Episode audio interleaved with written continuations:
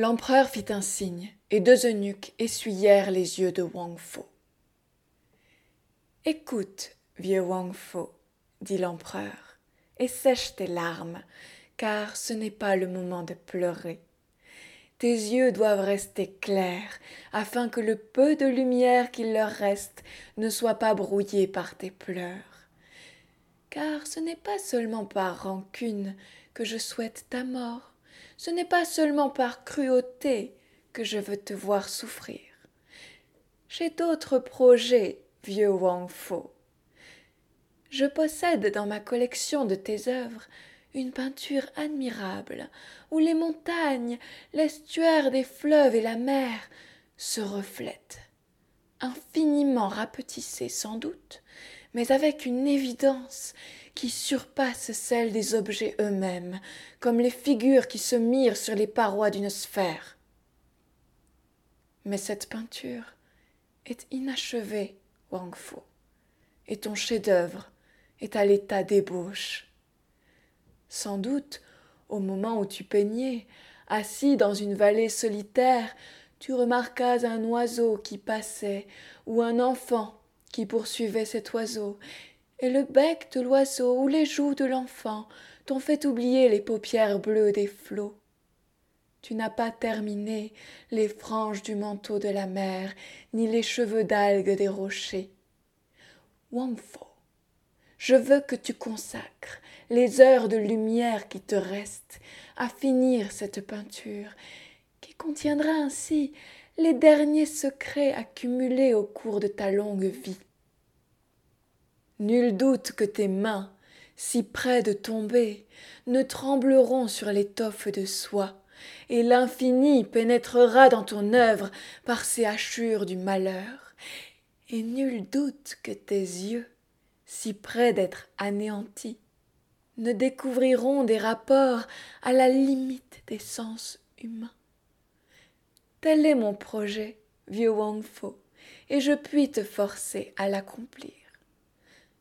Si tu refuses, avant de t'aveugler, je ferai brûler toutes tes œuvres. Et tu seras alors pareil à un père dont on a massacré les fils et détruit les espérances de postérité. Mais crois plutôt, si tu veux, que ce dernier commandement n'est qu'un effet de ma bonté, car je sais que la toile est la seule maîtresse que tu aies jamais caressée et t'offrir des pinceaux, des couleurs et de l'encre pour occuper tes dernières heures, c'est faire l'aumône d'une fille de joie à un homme qu'on va mettre à mort. Sur un signe du petit doigt de l'empereur, deux eunuques apportèrent respectueusement la peinture inachevée où Wang Fo avait tracé l'image de la mer et du ciel. Wang Fo sécha ses larmes et sourit, car cette petite esquisse lui rappelait sa jeunesse. Tout y attestait une fraîcheur d'âme à laquelle Wang Fo ne pouvait plus prétendre, mais il y manquait cependant quelque chose, car à l'époque où Wang l'avait peinte, il n'avait pas encore assez contemplé de montagnes, ni de rochers baignant dans la mer leurs flancs nus, et ne s'était pas assez pénétré de la tristesse du crépuscule. Wang Fo choisit un des pinceaux que lui présentait un esclave et se mit à étendre sur la mer inachevée de larges coulées bleues. Un eunuque accroupi à ses pieds broyait les couleurs. Il s'acquittait assez mal de cette besogne, et plus que jamais, Wang Fo regretta son disciple Ling. Wang commença par teinter de rose le bout de l'aile d'un nuage posé sur une montagne. Puis il ajouta à la surface de la mer de petites rides qui ne faisaient que rendre plus profond le sentiment de sa sérénité. Le pavement de jade devenait singulièrement humide, mais Wang Fo, absorbé dans sa peinture, ne s'apercevait pas qu'il travaillait les pieds dans l'eau. Le frêle canot grossi sous les coups de pinceau du peintre, occupait maintenant tout le premier plan du rouleau de soie. Le bruit cadencé des rames s'éleva soudain dans la distance, rapide et vif comme un battement d'ailes. Le bruit se rapprocha, emplit doucement toute la salle, puis cessa, et des gouttes tremblaient, immobiles, suspendues aux avirons du batelier. Depuis longtemps, le fer rouge destiné aux yeux de Wang s'était éteint sur le brasier du bourreau. Dans l'eau jusqu'aux épaules, les courtisans, immobilisés par l'étiquette, se soulevaient sur la pointe des pieds. L'eau atteignit enfin au niveau du cœur impérial. Le silence était si profond qu'on eût entendu tomber des larmes. C'était bien Ling. Il avait sa vieille robe de tous les jours, et sa manche droite portait encore les traces d'un accroc qu'il n'avait pas eu le temps de réparer le matin avant l'arrivée des soldats. Mais il avait autour du cou une étrange écharpe rouge.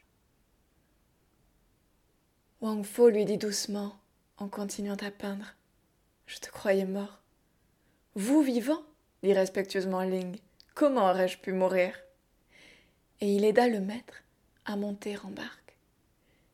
Le plafond de jade se reflétait sur l'eau, de sorte que Ling paraissait naviguer à l'intérieur d'une grotte. Les tresses des courtisans submergés ondulaient à la surface comme des serpents, et la tête pâle de l'empereur flottait comme un lotus. Regarde, mon disciple, dit mélancoliquement Wang Fo. Ces malheureux vont périr, si ce n'est déjà fait. Je ne me doutais pas qu'il y avait assez d'eau dans la mer pour noyer un empereur. Que faire? Ne crains rien, maître, murmura le disciple.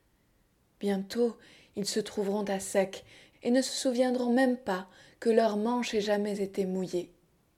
Seul l'empereur gardera au cœur un peu d'amertume marine. Ces gens ne sont pas faits pour se perdre à l'intérieur d'une peinture et il ajouta La mer est belle, le vent bon, les oiseaux marins font leur nid. Partons, mon maître, pour le pays au-delà des flots. Partons, dit le vieux peintre. Wang Fo se saisit du gouvernail, et Ling se pencha sur les rames. La cadence des avirons emplit de nouveau toute la salle, ferme et régulière comme le bruit d'un cœur. Le niveau de l'eau diminuait insensiblement autour des grands rochers verticaux qui redevenaient des colonnes.